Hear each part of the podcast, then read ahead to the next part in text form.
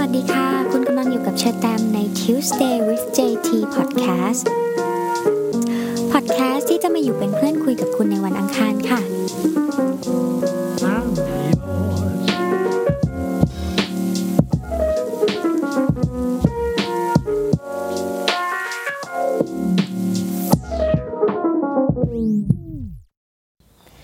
สวัสดีค่ะทุกคนกลับมาพบกันอีกแล้วนะคะ ช่วงสองสามวันนี้บางพื้นที่ฝนตกหนักมาก ๆ เลยนะคะทำให้เชอแตมนึกถึงหนังสือเล่มหนึ่งค่ะ ชื่อว่า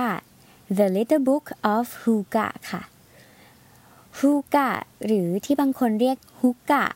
ฮูก้าฮิวก้าหรืออะไรก็ตาม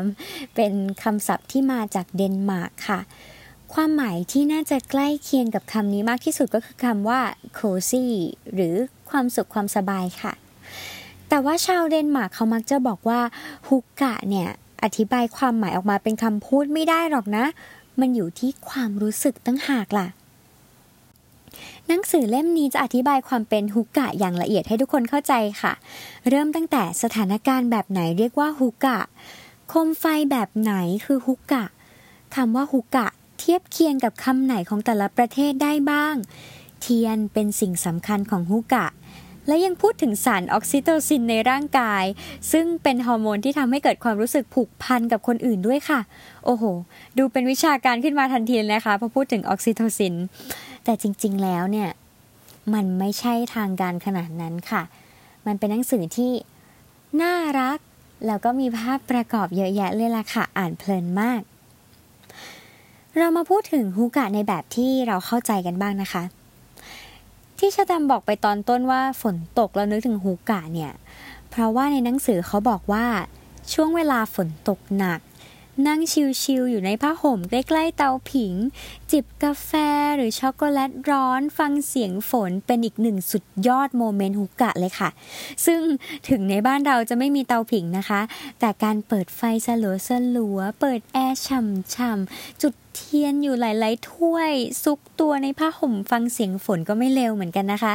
ทุกคนลองทำดูแล้วจะรู้สึกผ่อนคลายมากๆเลยค่ะ ฮุกะเป็นเรื่องที่เกี่ยวกับความรู้สึกค่ะ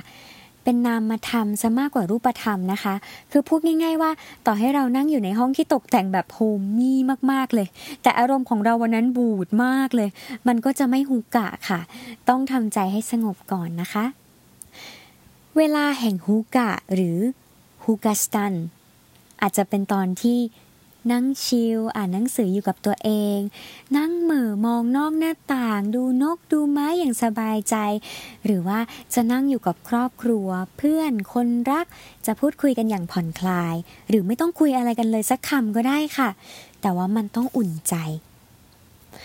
เราคิดว่าตัวแปรสำคัญของฮูกะคือการสร้างบรรยากาศเพื่อช่วยบิวอารมณ์ค่ะ อย่างที่เราบอกไปว่าถ้าบูดมาอย่างแรงก็ฮูกะยากนะคะ แต่ว่าจะลองสร้างบรรยากาศบิวดูก็ไม่เสียหายค่ะ เผื่อรอด ชาวเดนมาร์กเขาบอกว่า เทียนเป็นส่วนสำคัญที่หนึ่งเลยค่ะ บางคนจุดเทียนตั้งไว้รอบๆบ้านมากกว่า 10 อันเลยนะคะ ทุกคนอย่าจินตนาการถึงเทียนพรรษาหรือเทียนวันเกิดนะคะ อันนั้นจะไม่ฮุกะนะคะฮุกะไม่ออก No. แต่แน่นอนค่ะ ข้อควรระวังในการจุดเทียนนะคะ คือ